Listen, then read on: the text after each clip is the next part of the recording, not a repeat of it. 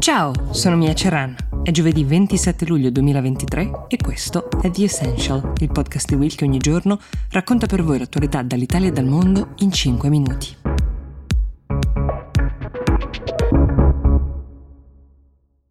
Vale la pena partire oggi con un aggiornamento che ci arriva da Israele, paese che, come sapete, per mesi è stato attraversato in lungo e in largo da manifestazioni di protesta senza precedenti per l'entità, eh, manifestazioni contro il governo guidato da Benjamin Netanyahu che da mesi tenta, e in parte almeno ci è riuscito questa notizia di oggi, di riformare il sistema giudiziario. Lunedì scorso in realtà è arrivata questa approvazione, l'approvazione della prima parte di una controversa riforma di cui vi ho parlato, quella che impedirà alla Corte Suprema israeliana di bloccare i provvedimenti del governo nel caso in cui li ritenesse irragionevoli. È un potere che la Corte Suprema detiene proprio perché Israele non ha una Costituzione ma solo alcune leggi fondamentali, quindi diciamo che la Corte Suprema rappresentava l'unico argine ad uno strapotere del governo. La riforma è stata votata dalla Knesset, che è l'unica Camera del Parlamento israeliano, è passata con 64 voti a favore, nessun voto contrario perché i restanti 56 membri del Parlamento, quindi gli esponenti dei partiti di opposizione, hanno lasciato l'Aula senza votare in segno di protesta. A dire il vero, negli ultimi mesi un tentativo di dialogo tra le parti politiche c'è anche stato e anche gli Stati Uniti addirittura avevano fatto pressioni sul governo israeliano per raggiungere un compromesso su questa riforma, però le trattative sono state bloccate dagli esponenti di estrema destra del governo di Netanyahu, cioè da coloro che sin dall'inizio hanno dato impulso a questa riforma. Non è mancata la reazione da parte di migliaia di cittadini israeliani invece che già nei giorni prima della votazione eh, hanno marciato eh, in migliaia da Tel Aviv a Gerusalemme per chiedere il blocco di questa riforma, mentre i lavoratori di diversi settori, da quello tecnologico fino al personale medico, stanno organizzando scioperi nazionali a nastro. Alla riforma si stanno ponendo anche le forze armate israeliane, questo è un unicum. Alcuni riservisti avevano addirittura minacciato di ritirarsi dall'esercito se fosse stata approvata la riforma. Mm, normalmente i militari, come potete immaginare, non prendono parte alle dispute politiche. Tutto questo mette in luce una frattura che ormai esiste nel paese. Da un lato c'è la coalizione di partiti guidata da Netanyahu che ritiene che la riforma sia necessaria per far funzionare il governo eh, in un modo più snello, più efficiente, dall'altra c'è l'opposizione e una buona parte dei cittadini che temono che il ridimensionamento dei poteri della Corte Suprema possa danneggiare la democrazia nel paese. Ora i partiti di opposizione presenteranno una petizione che arriverà alla Corte Suprema per chiedere di annullare la prima parte della riforma.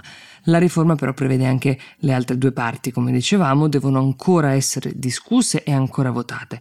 Una di queste aumenta il numero dei membri della commissione che nomina i giudici della Corte Suprema e dei tribunali inferiori, aumenta anche il numero di quelli che vengono eletti dal governo. L'altra invece permette al Parlamento di ribaltare le decisioni della Corte Suprema con un voto di maggioranza semplice. Bisognerà aspettare per capire se il governo intende procedere in tempi rapidi anche con queste altre due parti della riforma o se invece cederà alle proteste e cercherà di mediare con l'opposizione. Parliamo di incendi, invece, gli incendi che in questi giorni stanno minacciando diversi paesi, tra cui il nostro, e uno stato anche molto vicino a noi che pure ha un indotto molto importante dal turismo, cioè la Grecia. Ci sono diversi punti di contatto su quel che sta accadendo da noi, a Palermo, in generale in Sicilia e quel che invece accade nell'Egeo, da Rodi a Creta, ma anche nel Peloponneso. Partiamo dalla cronaca, gli incendi nella zona di Palermo sono scoppiati lunedì pomeriggio, si sono propagati velocemente in diverse città vicine, hanno raggiunto addirittura la zona di Trapani gli incendi sembrano tra l'altro molto difficili da domare e, e, questo è un grave tema. Una donna di 88 anni è morta proprio perché i soccorritori non sono riusciti a raggiungerla proprio per l'intensità degli incendi. Negli ultimi giorni invece la Grecia è stata colpita da più di 80 incendi che si stanno diffondendo rapidamente nel paese. Le zone più colpite, come vi dicevo, sono Peloponneso, Corfù, Rodi L'isola di Rodi è da giorni ricoperta da una coltre di fumo e 19.000 persone, alcuni abitanti, alcuni turisti, sono state evacuate.